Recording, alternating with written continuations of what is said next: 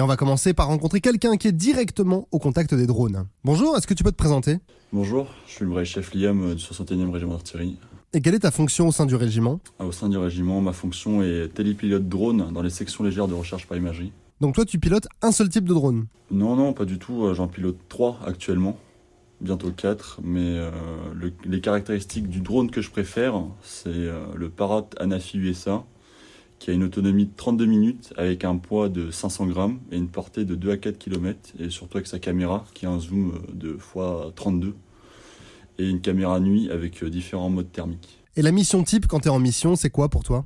Ah, pour moi, du coup, il n'y a pas de mission type pour euh, mon travail euh, de télépilote drone. On, a, on peut faire plusieurs missions comme éclairer un point ou un axe routier, reconnaître des infrastructures en avance de phase pour les troupes au sol, renseigner des objectifs et aussi appuyer euh, les troupes au sol. Donc tu as quand même une grande autonomie et une grande part de responsabilité, j'imagine. Oui, tout à fait. Dans mes missions, euh, vu que je pilote le drone euh, en temps réel et que je récolte le renseignement aussi en temps réel grâce à la caméra, je suis complètement autonome. Le succès de la mission sur le terrain, ça dépend donc en partie de toi? En partie, oui, elle dépend. Parce que euh, pour le renseignement par image, vu que je suis la première personne à récolter le renseignement en temps réel avec le drone et la transmettre à mon chef d'équipe qui, lui, la transmet euh, à ses chefs de, pour la mission, grâce à cela, en fait, on peut réagir en fonction du renseignement que, que je donne. Donc on l'a bien compris, hein, c'est une vraie mine de renseignements. Je suppose qu'il y a différents niveaux d'exploitation de tes images? Oui, tout à fait. Du coup, euh, sur certaines missions, on va avoir besoin de faire une exploitation assez rapide et donc de faire un in-flight trap. Concrètement, un in-flight trap, euh, c'est une image renseignée qui est faite en 15 minutes, du coup assez rapide. Et sinon, après, euh, on a les dossiers images qu'on fait après la mission et qui demandera beaucoup plus de temps. Et d'un point de vue plus technique, lors du vol d'un drone, c'est quoi les moments les plus délicats? Ah, les plus délicats, c'est euh, les pertes de liaison entre le drone et l'antenne. Et du coup, en fait, on on n'a plus aucune donnée sur le drone et aussi sur le retour image, du coup. Oui, heureusement quand même, hein, ça n'arrive pas souvent. Donc pour quelqu'un qui veut faire comme toi, il faut une formation militaire et de spécialité? Tout à fait. Bah, du coup, euh, comme euh, tout militaire, il fait ses classes. Du coup, euh, s'il est militaire du rang, il fait ses classes pendant trois mois et demi à Verdun. Et euh, si jamais il est sous-officier, euh, il fait ses classes à Saint-Mexan euh, pendant huit mois. Et après ça, il part en, en formation technique spécialisée sur tous les différents types de drones qu'on a dans notre régiment. Donc tous les télépilotes ne sont pas forcément sous-officiers au 61e RA. Non, les militaires du rang sont aussi télépilotes, tout comme euh, les sous-officiers. Alors toi, tu es télépilote sur Parrot Anafi, mais tu as été forcément sur d'autres drones du régiment, non? Oui, sur euh, le Mavic et euh, le NX-70. Le NX-70, euh, qui est un drone militaire français, qui est à un poids de 1 kg et qui a une portée de 4 km avec une assez grande autonomie de 45 minutes et avec une caméra jour et nuit.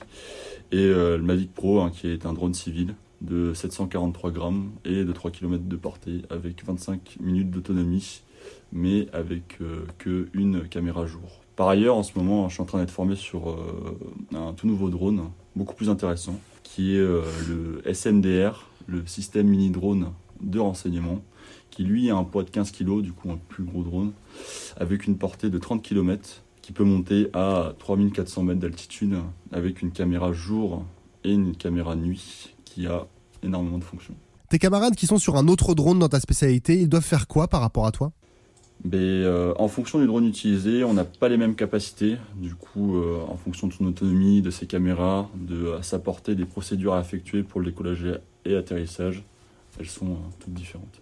On se spécialise donc, mais est-ce qu'on peut évoluer au sein du régiment? Oui, tout à fait. hein. On peut évoluer de télépilote en tant que militaire du rang, si on fait comme moi, à euh, chef d'équipe euh, système mini-drone de renseignement en tant que sous-officier.